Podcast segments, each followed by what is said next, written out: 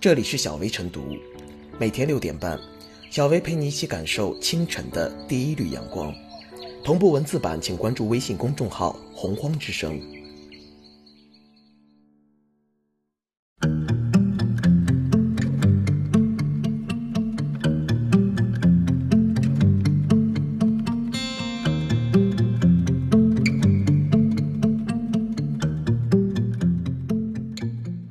二零二零年三月时政热点精选：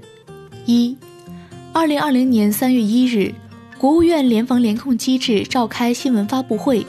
要求对所有出入境人员严格实施“三查三排一转运”的检疫措施。二，二零二零年三月二日，国家主席习近平在北京考察新冠肺炎防控科研攻关工作时强调。要把新冠肺炎防控科研攻关作为一项重大而紧迫任务。当前防控新冠肺炎疫情斗争有两条战线，一是疫情防控第一线，另一条就是科研和物资生产。三，三月三日，科技部发展改革委、教育部、中科院和自然科学基金委等五部门联合发文，加强从零到一基础研究工作方案。旨在充分发挥基础研究对科技创新的源头供给和引领作用，解决我国基础研究减少从零到一原创性成果的问题。四，三月五日发布中共中央国务院关于深化医疗保障制度改革的意见，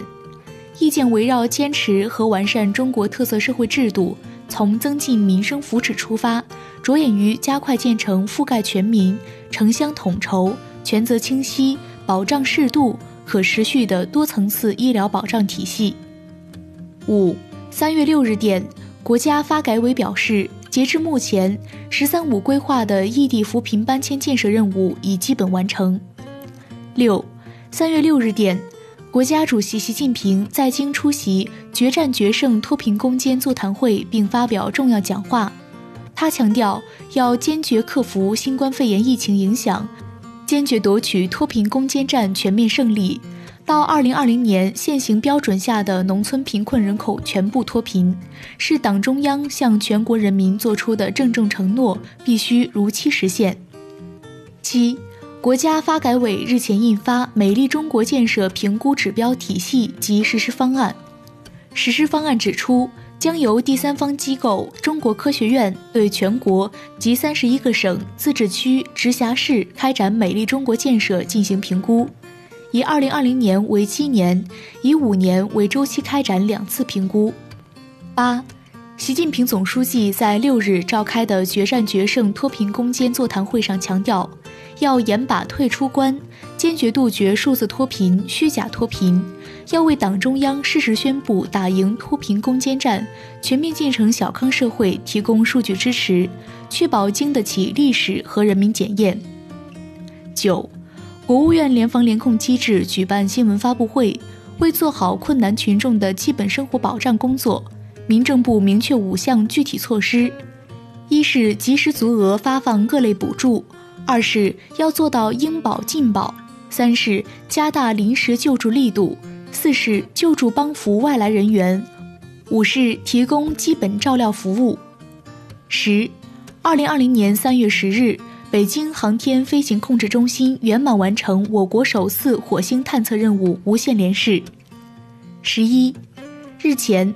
国家税务总局发布新版应对新冠肺炎疫情税费优惠政策指引，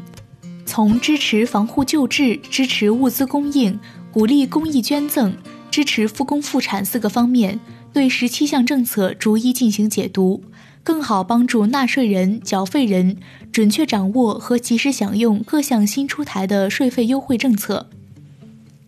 十二，二零二零年三月十二日，首都各界人士汇聚北京中山公园中山堂，举行简短而庄严的仪式，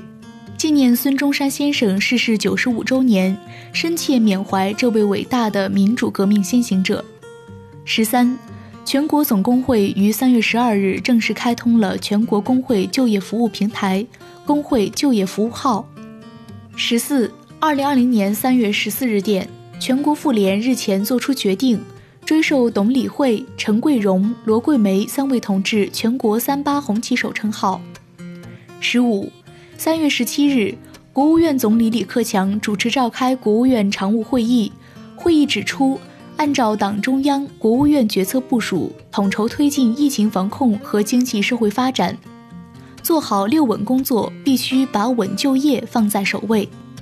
十六，三月十八日电。住房和城乡建设部办公厅、国务院扶贫办综合司近日印发《关于统筹做好疫情防控和脱贫攻坚、保障贫困户住房安全相关工作的通知》。通知要求，地方各级住房和城乡建设部门要统筹用好提前下达的2020年中央财政农村危房改造补助基金，倒排工期，压实责任。确保所有建档立卡贫困户需改造的危房，二零二零年六月底前全部竣工。十七，近日，中央网信办、国家发展改革委、国务院扶贫办、工业和信息化部联合印发《二零二零年网络扶贫工作要点》，明确到二零二零年底前，网络扶贫行动计划目标任务全面完成并巩固提升，网络覆盖质量进一步提升。全国行政村通光纤、通四 G 比例达到百分之九十九，贫困村通宽带比例达到百分之九十九。十八，三月十九日电，日前中央脱贫攻坚专项巡视回头看完成反馈。这次回头看是习近平总书记亲自部署的重大政治任务，也是党的十九大后中央巡视的首次回头看。十九，三月二十一日电。全国绝大部分地区健康码已可实现一码通行。二十，中医药全面介入、深度参与新冠肺炎救治工作，是这次抗击疫情中的一大亮点，超九成患者使用中医药治疗。二十一，三月二十二日，在举行的国务院联防联控机制新闻发布会上表示，农业农村部将在全国范围展开农资打假春雷行动。